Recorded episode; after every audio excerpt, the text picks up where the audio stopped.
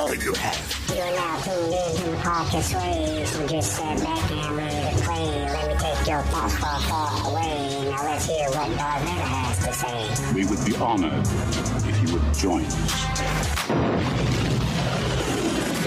What's going on, my fantastic far, far away family? How the heck is everyone doing today? I hope everybody's doing well. It's a new year, and I think things is gonna be better than last year because 2020 was a rough year. I think it will be better. At least it's starting off better. Cause I got some good news. I got the voiceover gig. Yes, I got the job. So all I know for now, or all I'm able to talk about, is it will start production in the end of January. I have a total of 76 lines in the first season, and I will be able to record right from my home studio, which will be a very good thing because I will be able to keep doing my part for the podcast. But I know from experience how things work, and that could change at any time. So I will let you know as I find out. But we are going to still bring on my longtime friend Xavier. He will be giving us a hand with the show. Plus, I think he has a better voice than I do. And providing you with the best sounding podcast on your playlist is our first and only priority. So bringing him on as a second host or even a co-host will help in doing just that. Okay, enough with all my rambling. We have a special guest on the show. An awesome actor, director, and star of The Mandalorian. The amazing Carl Weathers. So, Mr. Weathers, you got an opportunity to direct an episode of The Mandalorian. How did you feel to get to direct something in the Star Wars universe?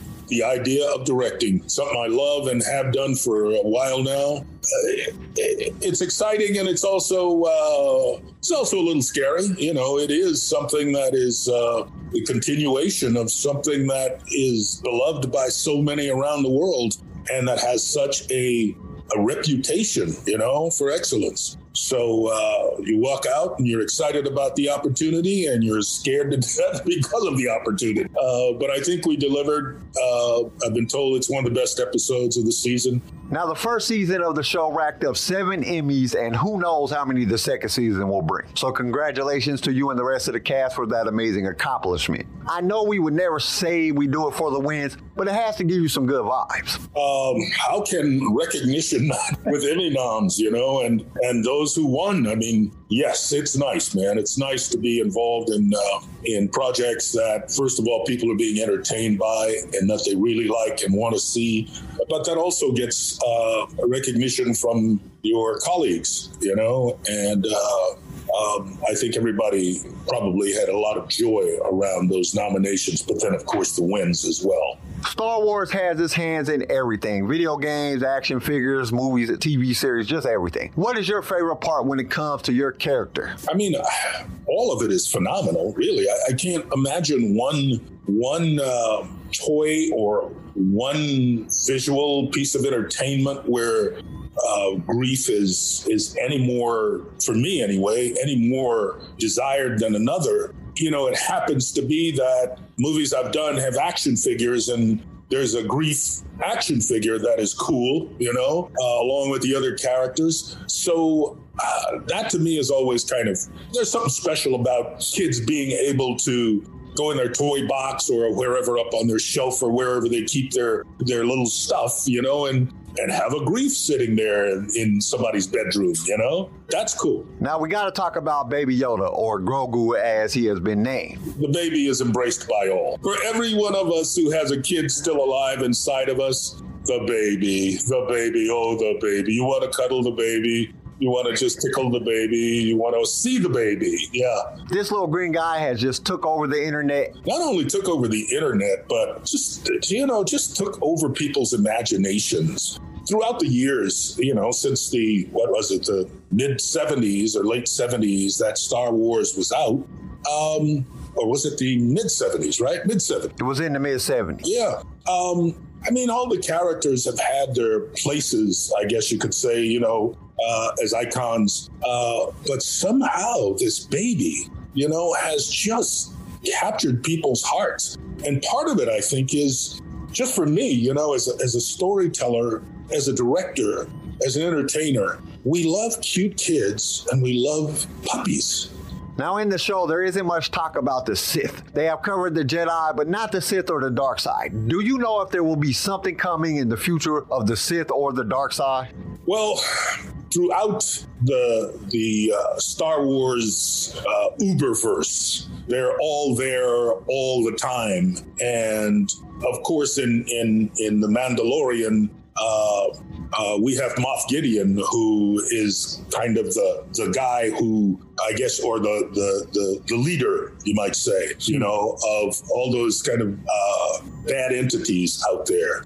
And so he represents to me uh, the dark side, if you will. You know, we don't utilize that phrase, but there is where I think uh, people really get a chance to enjoy. But also, I mean, you know, when you have an actor like Giancarlo who's playing Moff Gideon, and first of all, he's so recognizable because of all the work he's done over the years, but he just has a, an ability without necessarily saying a lot of saying a lot by just mm-hmm. being on screen, you know? So without twisting the mustache and all that sort of stuff, you know, uh, I think that's where we get our, our, our villain and villainous kind of uh, part of story from. Star Wars has some of the most enthusiastic fans ever. Can nobody say there's a better fan than a Star Wars fan? Worldwide, Star Wars fans go crazy over anything that has to do with Star Wars. Did you ever think that The Mandalorian would have this type of reaction from the fans? I had no clue that the fans were going to be as rabid about The Mandalorian as they were.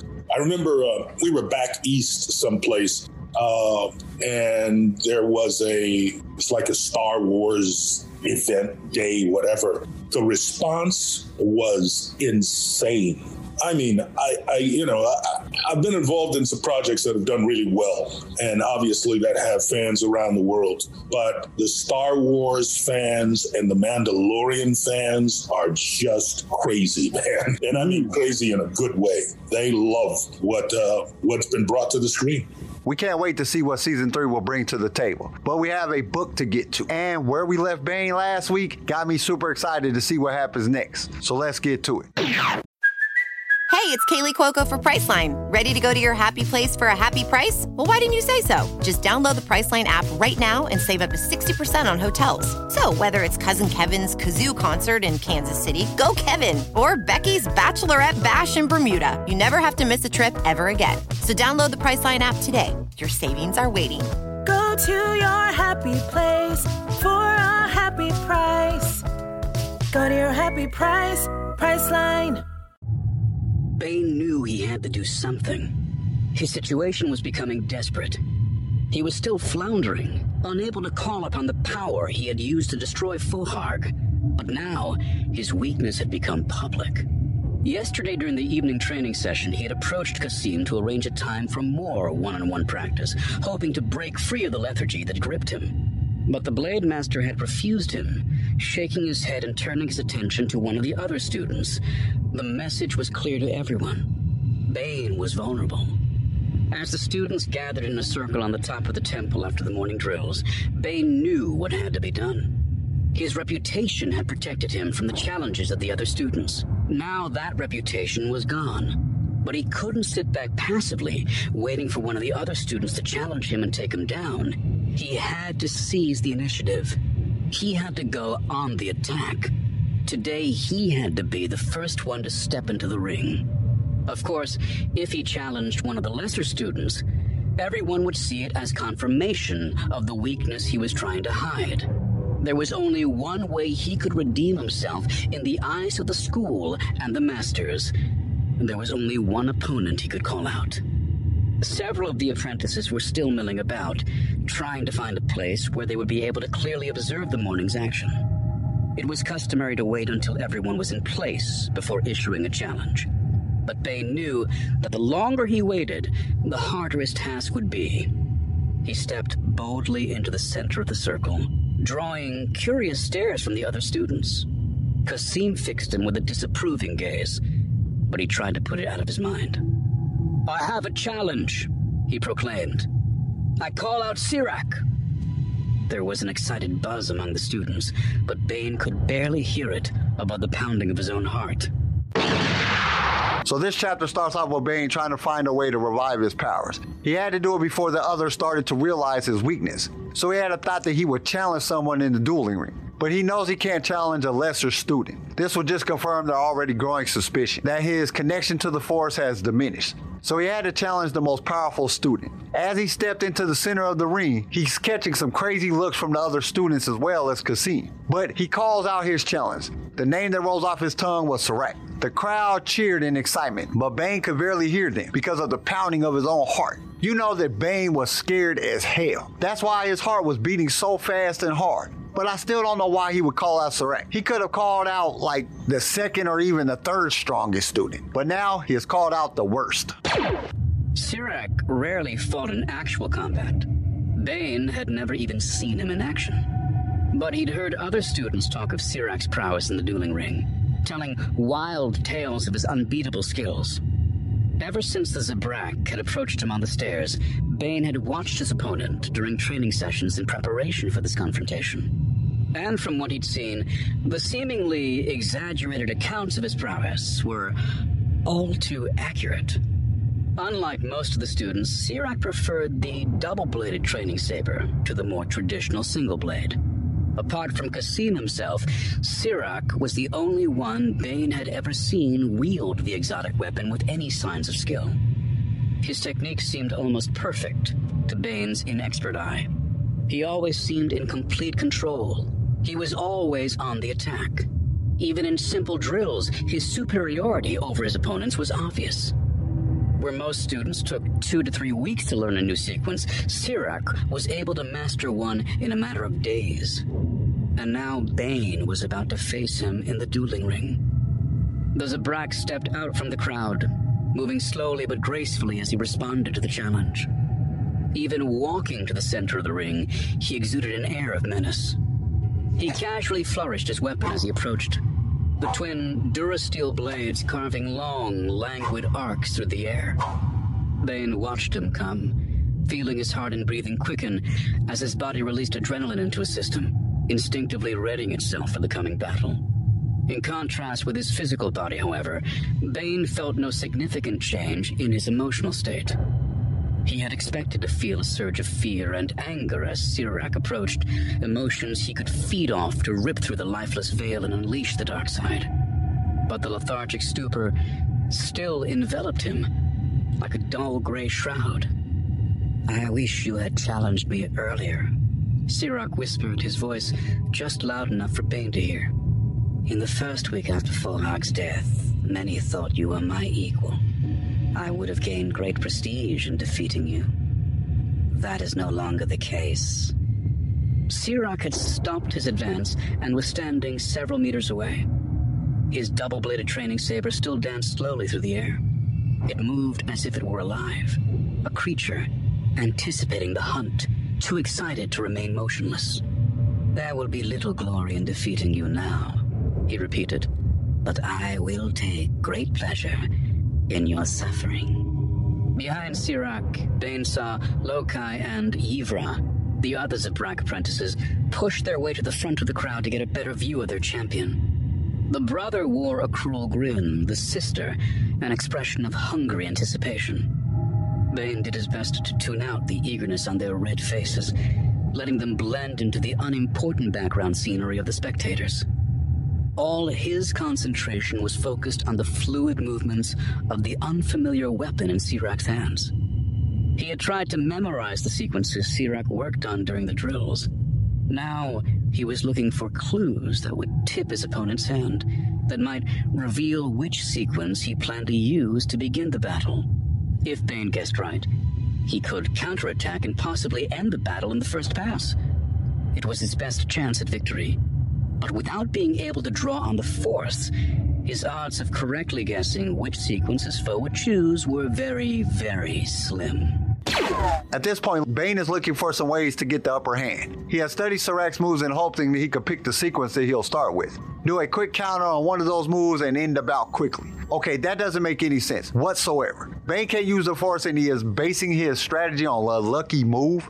He must really be desperate. It sounds like he's about to get killed if you ask me. But Sirak says that he wishes Bane would have challenged him sooner, back when he had first beat Fohargh. That way he would have got more props when he defeated Bane. But he tells Bane he will enjoy his suffering. I think everyone at this academy is crazy as hell. I don't think I could go to a school where everyone was trying to hurt me. Sirak raised the double bladed saber up above his head, spinning it so fast it was nothing but a blur. Then lunged forward. One end came down in a savage overhead strike that Bane easily parried. But the move was only a feint, setting up a slashing attack at the waist from the opposite blade. Recognizing the maneuver at the last second, Bane could do nothing more than throw himself into a backward roll, narrowly escaping injury. His foe was on him even before he got to his feet, the twin blades slicing down in an alternating rhythm of attacks left, right, left, right. Bane blocked, rolled, twisted, and blocked again, turning back the flurry. He tried a leg sweep, but Sirak anticipated the move and nimbly leapt clear, giving Bane just enough time to scramble to his feet. The next round of attacks kept Bane in full retreat, but he was able to prevent Sirak from gaining an advantage by giving ground and reverting to basic defensive sequences. He was still desperately trying to gain some advantage by watching his opponent's moves. At one moment, Sirak seemed to be using the jabs and thrusts of Vaapad, the most aggressive and direct of the seven traditional forms. But in the middle of a sequence, he would suddenly shift to the power attacks of Djem So, generating such force that even a block strike caused Bane to stagger back. A quick turn or rotation of the weapon, and one of the twin blades was suddenly swinging in again at an awkward angle, causing Bane to reel off balance as he knocked it aside. There was a brief lull in the action as the two combatants paused to reevaluate their strategies, each breathing heavily. Sirak twirled his weapon in a quick, complex sequence that brought the saber under his right arm, around behind his back, over his left shoulder, and around to the front. Then he smiled and did it in reverse. Bane watched the extravagant flourish with a sinking feeling. Sirak had been toying with him in the first few passes, dragging the fight out so his victory would seem more impressive. Now, he was showing his true skill using sequences that blended several forms at once, switching rapidly among different styles and complex patterns Bane had never seen before. It was just one more sign of the Zabrak superiority. We love bringing you more Star Wars, and it is because of our partners that we can do this week after week. So we invite you to be one of those partners. For as little as a dollar a month, you can help us keep this going. Your support will give us the ability to create future episodes, as well as provide you with the best sounding show on your playlist. And to express our appreciation, we will give you a shout out on our mid series show that we do in the middle of every book. You will also be automatically entered in all future giveaways. All you have to do is go to the show notes and click that listener support link. Now let's get back to the show. If Bane tried to combine different styles into a single sequence, he'd probably gouge out an eye or smack himself in the back of the head. It was clear he was overmatched. His only hope was that his enemy would get careless and make a mistake. Sirak moved in again, his training saber moving so quickly that Bane could hear the sizzle as it split the air. Bane leapt forward to meet the challenge, trying to call up the power of the dark side to anticipate and block the dual blades moving too fast for his eyes to see. He felt the force flowing through him, but it seemed distant and hollow. The veil was still there. He was able to keep the paralyzing edges of Sirak's saber at bay, but it required him to concentrate all his attention on controlling his own blade, leaving him vulnerable to the real purpose of the attack being unleashed against him. Bane's skull exploded as Sirak's forehead slammed into his face. Pain turned his vision into a field of silver stars. The cartilage of his nose gave way with a sickening crunch, a geyser of blood gushing forth. Blind and dazed, he was able to parry the next strike only by instinct, guided by the faintest whisper of the Force. But Sirak spun as his saber was turned away and delivered a back roundhouse kick that shattered Bane's kneecap. Screaming, Bane collapsed, his free hand slamming into the ground as he braced his fall. Sirak crushed the fingers under his boot, grinding them into the unyielding stone of the temple roof. A knee came up, fracturing his cheek and jawbone with a thunderous crack. With a last desperate burst, Bane tried to hurl his opponent backward with the dark side. Sirak brushed the impact aside, easily deflecting it with the force shield he had wrapped himself in at the start of the duel. Then he moved in close to finish the job with his blades. The first blow hit with the impact of a land speeder slamming into an Irax, breaking Bane's right wrist. The training saber dropped from his suddenly nerveless grasp. The next strike took him higher up on the same arm, dislocating his elbow. A simple kick to the face sent jagged bits of tooth shooting out of his mouth and bolts of pain shooting through his broken jaw. He slumped forward, barely conscious, as Sirak stepped back and lowered his saber, reaching out with a free hand to grab Bane around the throat with the crushing grip of the Force. He raised his arm, lifting the muscular Bane as if he were a child, then hurled him across the ring. Bane felt another bone snap as he crashed to the ground, but his body had passed into a state of shock, and there was no longer any pain. He lay motionless in a crumpled, twisted heap. Blood from his nose and mouth clogged his throat. A coughing fit racked his body, and he heard, rather than felt, the grinding of his broken ribs. Everything began to go dim. He caught a glimpse of a pair of blood-flecked boots striding toward him. And then, Bane surrendered himself to the merciful darkness. Yep, that's what I thought was going to happen. Sirak demolished Bane. At first, it looked like Bane was going to at least hold his own, but after Sirak played with him for a bit, he blasted Bane in the face with a headbutt. Now, this is going to hurt a lot. Sirak was a Zabrak, and if you are unfamiliar with who the Zabrak were, Darth Maul was a Zabrak. So just imagine those horns pounding you in your skull, depending on how he threw the headbutt. But no matter how he did it, Bane's nose was part of the impact, causing him to lose his sight. Then Sirak just destroyed the rest of Bane. Broke his hand, jaw, wrist, ribs, just to name some. Plus, he knocked out some teeth and dislocated his elbow. Bane did not think this through before he stepped into the ring, and he paid the price for it. Kopecz shook his head as he studied the battle plan Kaan had laid out on a makeshift table in the middle of his tent. The holomap of Ruusan's terrain showed the positions of the Sith forces as glowing red triangles floating above the map. The Jedi positions were represented by green squares. Despite this high-tech advancement, the rest of the map was a simple two-dimensional representation of the surrounding area's topography. It did nothing to convey the grim devastation that had left Ruusan a virtual wasteland, ravaged by war. Three great fleet battles had taken place high above the world in the past year, scattering debris from the losing side across the sparsely populated world each time.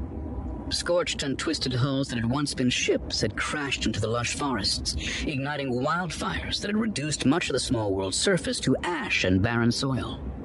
Ruusan, despite its meager size, had become a world of major importance to both the Republic and the Sith. Strategically located on the edges of the Inner Rim, it also stood at what most considered the border between the Republic's dangerous frontier and its safe and secure core. Ruusan was a symbol. Conquering it represented the inevitable advance of the Sith and their conquest of the Republic. Liberating it would be emblematic of the Jedi's ability to drive the invaders away and protect the Republic's citizens. The result was an endless cycle of battles, with neither side willing to admit defeat. The first Battle of Ruusan had seen the invading Sith fleet rout the Republic forces using the elements of surprise and the strength of Kaan's battle meditation. The second battle saw the Republic try to reclaim control of Ruusan and fail, driven back by the enemy's superior numbers and firepower. The third battle in the skies above Ruusan marked the emergence of the Army of Light. Instead of Republic cruisers and fighters, the Sith found themselves facing a fleet made up primarily of one and two crew fighters, piloted exclusively by Jedi. The common soldiers who had joined Kaan's army were no match for the Force, and Ruusan was saved. For a time. The Sith had responded to the Army of Light by amassing the full numbers of the Brotherhood of Darkness into a single army, then unleashing it on Ruusan. The war that had ravaged the world from on high moved down to the surface with far more devastating consequences. Compared with space fleet battles, ground combat was brutal, bloody, and visceral. Kopecz slammed his fist down on the table. It's hopeless, Kaan.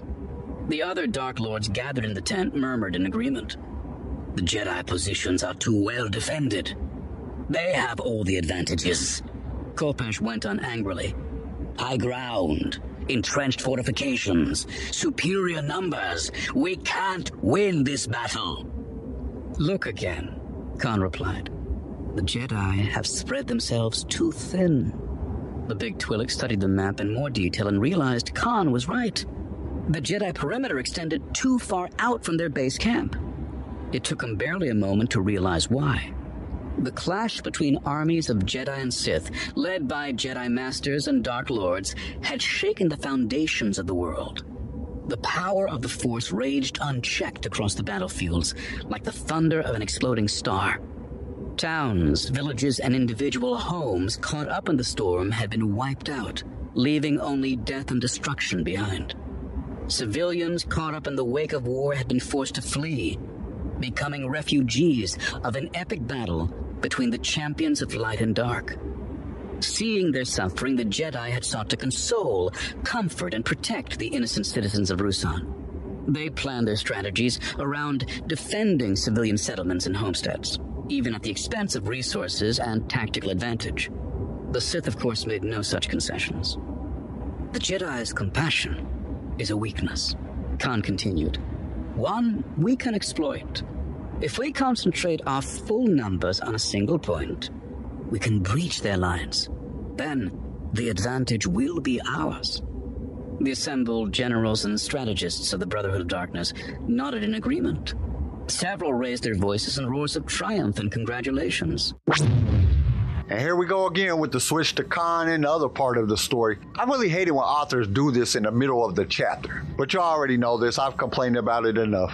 Kopecz is standing in the middle of the tent looking at a map of Ruusan. Now, Ruusan is a small world, but for some reason the Sith and the Jedi want it. It sits just inside the inner rim worlds. But other than that, it offers no real value. This war has already destroyed the world, so I really don't get why they are fighting for it. Then Kopecz tells Kaan that it is hopeless. The Jedi are too well fortified. Then Kaan tells Kopecz to look again. The Jedi have spread their forces too thin. He states that their compassion is their weakness, a weakness that the Sith will exploit. Kaan receives shouts and applause from the other masters. Only Kopecz refused to join in the celebrations. The Army of Light still outnumbers us two to one, the heavyset Twi'lek reminded them. Their lines may be overextended in some places, but we don't know where they are vulnerable. They know our scouts are watching. They hide their numbers just as we hide ours. If we attack a location where their numbers are strong, we'll be slaughtered. The rest of the generals stilled their voices, no longer swept up in their leader's enthusiasm, now that the glaring flaw in his plan had been exposed. Again, there were rumbles of disagreement and displeasure. Kopecz ignored the reaction of the other Dark Lords. For all their power, for all their ambition, they were like so many banthas, blindly following the rest of the herd. In theory, everyone in the Brotherhood of Darkness was equal, but in practice, Kaan ruled the others. Kopecz understood this, and he was willing to follow him.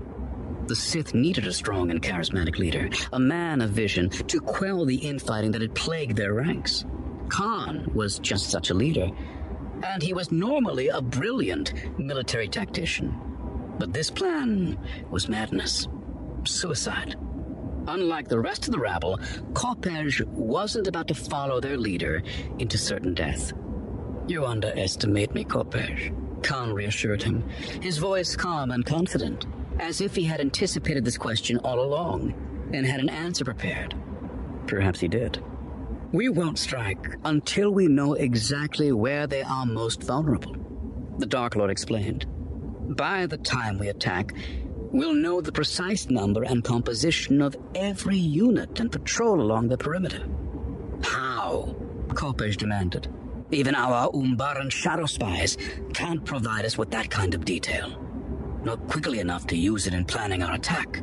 We have no way of getting the information we'd need. Kaan laughed. of course we do. One of the Jedi will give it to us.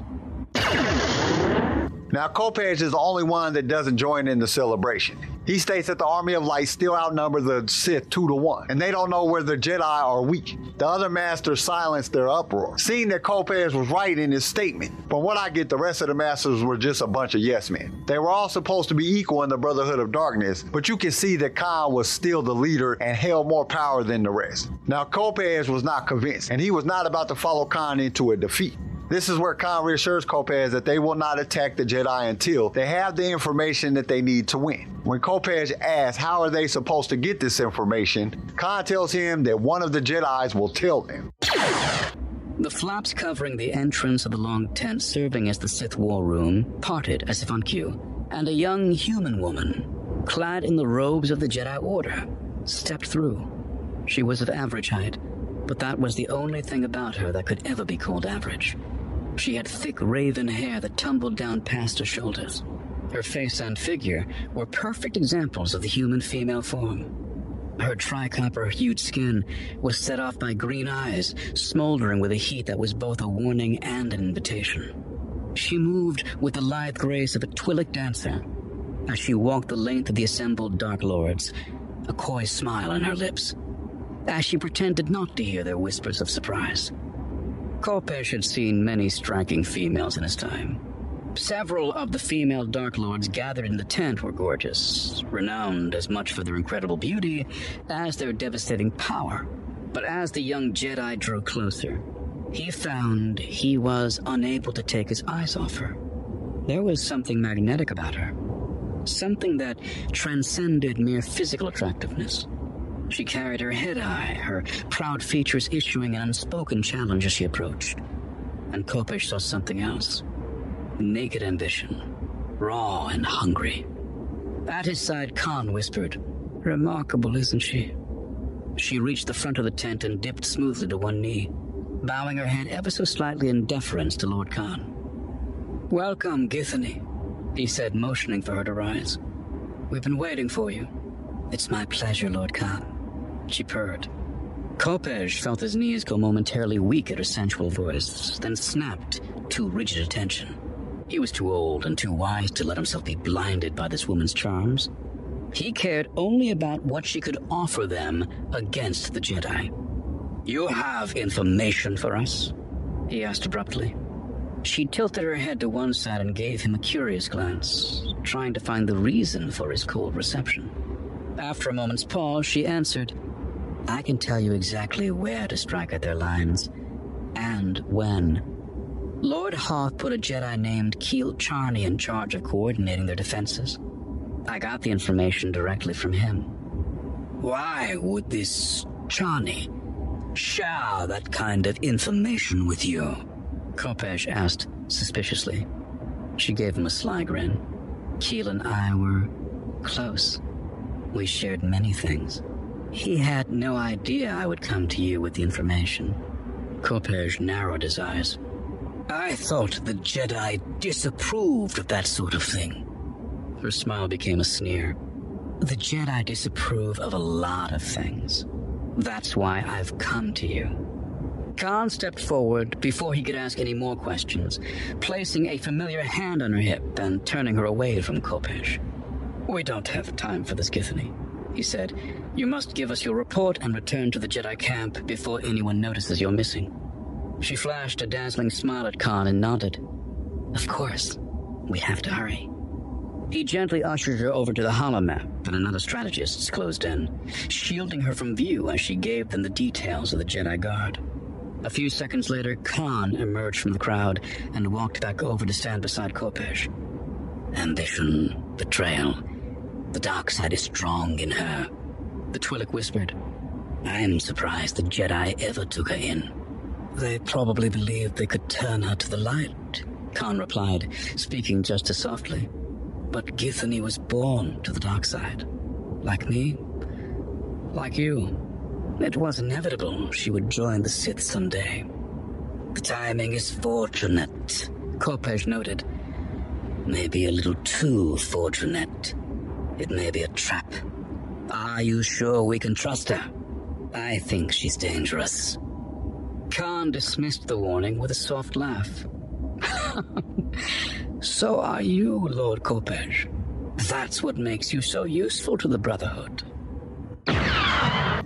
Now, this is when the flaps of the tent open and a Jedi woman walks in. She is dressed in a Jedi robe like an average Jedi, but she is beautiful in all other aspects. She walks across the tent and bows to Lord Kaan. Kaan introduces her to the others. He tells them that this is Githany and she will provide them with the information they seek. Hoth had given it to a single Jedi. Githany tells them that she got it from him. Kopecz asks why this Jedi would just give her the information. Githany tells them that they got close, real close. She knows where every Jedi on the planet is located. Why is it that always a beautiful girl that causes so many problems? Kopecz asks Kaan why the Jedi would ever let this woman in. He could feel the dark side in her. Kaan says that they probably thought that they could turn her to the light, but Kopecz still doesn't trust her. He thinks it might be a trap set up by the Jedi. And really, I don't blame him on this one. It just seems too easy that Githany just decided to turn to the Sith now. I hope Kaan knows what he's doing. Bane was floating, weightless, surrounded by darkness and silence. It seemed he was adrift in the black void of death itself. Then consciousness began to return. His body, jerked from blissful unawareness, thrashed in the dark green fluid of the Bacta tank, creating a stream of bubbles that rose silently to the surface. His heart began to pound. He could hear the blood rushing through his veins. His eyes popped open in time to see a medroid come over to adjust some of the settings on his tank. Within seconds, his heart rate slowed, and the involuntary thrashing of his bruised and broken limbs settled. But though his body was calmed by the tranquilizer, Bane's mind was now fully alert and aware. Memories of motion and pain flickered across his mind. The sights, sounds, and smells of combat. He remembered the approach of blood-stained boots. His blood. Kas'im must have stepped in after he'd blacked out and kept Sirak from killing him. They must have brought him here to heal. At first, he was surprised that they would bother to help him recover. Then he realized that he, like all the students at the academy, was too valuable to the Brotherhood to simply throw away. So he would survive, but his life was essentially over. Since coming to the academy, he had worked toward one clear goal. All his studying, all his training had been for one single purpose to understand and command the power of the dark side of the Force. The dark side would bring him power, glory, strength, freedom. Now, he would be a pariah at the Academy. He would be allowed to listen in on the group lessons, to practice the skills in Kas'im's training sessions, but that would be all. Any hope he might have had of getting one on one training with any of the masters had been crushed in his humiliating defeat. And without that specializing guidance, his potential would wither and die. In theory, all in the Brotherhood were equal, but Bane was smart enough to see the real truth. In practice, the Sith needed leaders. Masters like Kaan or Lord Qordis here at the Academy. The strong always stepped forward. The weak had no choice but to follow. Now Bane was doomed to be one of the followers. A life of subservience and obedience. Through victory, my chains are broken. But Bane had not found victory, and he understood all too well the chains of servitude that would bind him forevermore. He was destroyed. Part of him wished Sirak had just finished the job. Okay, so now it flips back to Bane, who is still alive. He is floating in a Bacta tank. He's thinking back to what had just happened, to the battle that he had just lost. Memories of the encounters are rushing back into his mind. This causes his breathing to quicken. The Medroid comes over to check on him. This is when he realizes where he is. The smell of battle and the sense of battle were there. Then a pair of blood-stained boots are the last thing he remembers. His blood on those boots. He thinks that Kas'im must have stepped in to keep Sirak from killing him. He doesn't know why they let him live. They should have just let him die. Then he remembers that every student was a potential master, but he would never get any help from the masters again. No more one on one training, no more anything. When he first came to the academy, he had high hopes. The dark side would be able to set him free, but after this, he would be left behind. He realized that he would be a servant to the leaders of the Sith and nothing more. He wishes that Sirak would just have killed him in the ring, and he would not be here to suffer this outcome. Okay, how does this guy become the leader of the Sith? He sounds like a crying child at this point, wallowing in his own pity. But that's where this chapter ended. You will have to tune in to chapter 14 to find out what happens next. Hope to see you there. Thank you for listening to Sway. Join us next time for more Star Wars adventures. If you would like to listen to other episodes of the show, you can find us and subscribe on your favorite podcast directory. If you enjoyed the show, we would greatly appreciate a five star review. Once again, thank you for listening, and may the force be with you. Sway was created by Keen Eye Shit and is a production of Pick Film Media. This show was produced by Quentin McDaniel, sound design by Theodore Thompson, research by Tammy Turner. I am your host Kyle, and we will see you next time in a galaxy far, far away.